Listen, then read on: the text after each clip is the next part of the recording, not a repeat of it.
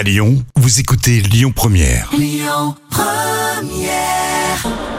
L'instant culture. Rémi Bertolon, Jam Nevada. Le plaisir euh, d'apprendre plein de choses grâce à Lyon Première et Jam Nevada qui nous rejoint pour euh, l'instant culture. Alors on va parler euh, de train. Ça fait un bail qu'on les a pas vus du côté de Gare Pardieu et de Perrache.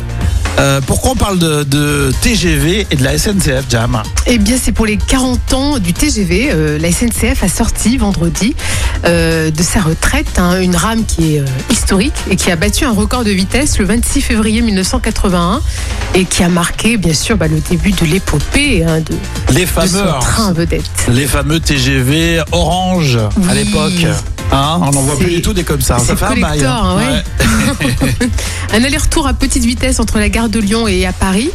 Euh, donc la gare de Lyon à Paris. Et puis le technicentre de Villeneuve-Saint-Georges. Donc ça faisait environ deux fois 12 km. Donc c'est la première fois où. En fait, la SNCF a marqué le coup en faisant euh, une sortie vendredi, hein, c'est ça? Oui.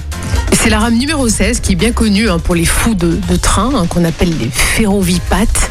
C'est les fous de train, je connaissais pas je m'en- je rappelle jamais. Les, ferrovipates. Je connaissais les psychopathes, mais pas les ferrovipates. Non, les fous Les de. Ah ouais, les ferropates. Non, Ceux qui mangent ouais. trop de, de, Ouais, qui sait. de produits Ferrero. Hein, mais c'est autre chose, ça. Et il a battu le record, enfin, cette rame euh, a battu le record à 380 km/h le 26 février 1981 lors de l'opération euh, qu'on a appelée TGV 100. Et C'est vrai que c'était le fleuron, hein, quand même, les TGV hein, de, une époque. de, de la- de- des voies ferrées euh, françaises. Et c'est la rame que la SNCF justement a choisi de conserver euh, dans sa collection pour euh, témoigner bah, de l'aventure de, ce, parcours de grande vitesse.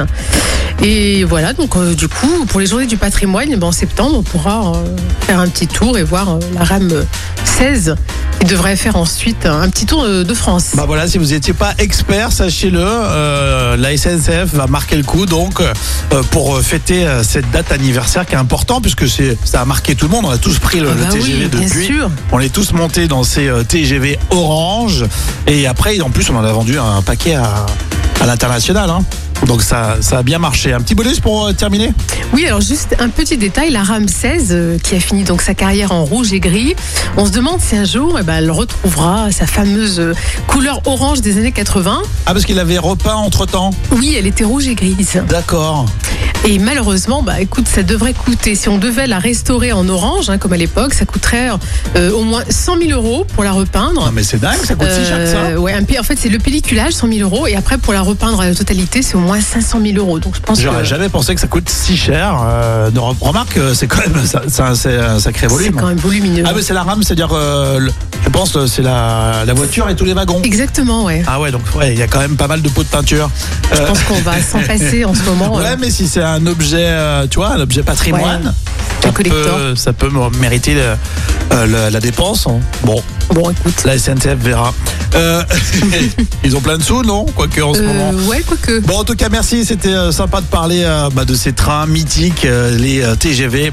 On verra peut-être hein, s'ils organisent une grande tournée à travers la France, dans nos gares, ici à, à Pardieu et Perrache. C'était l'instant culture sur Lyon 1 Écoutez votre radio Lyon Première en direct sur l'application Lyon Première, lyonpremière.fr et bien sûr à Lyon sur 90.2 FM et en DAB+.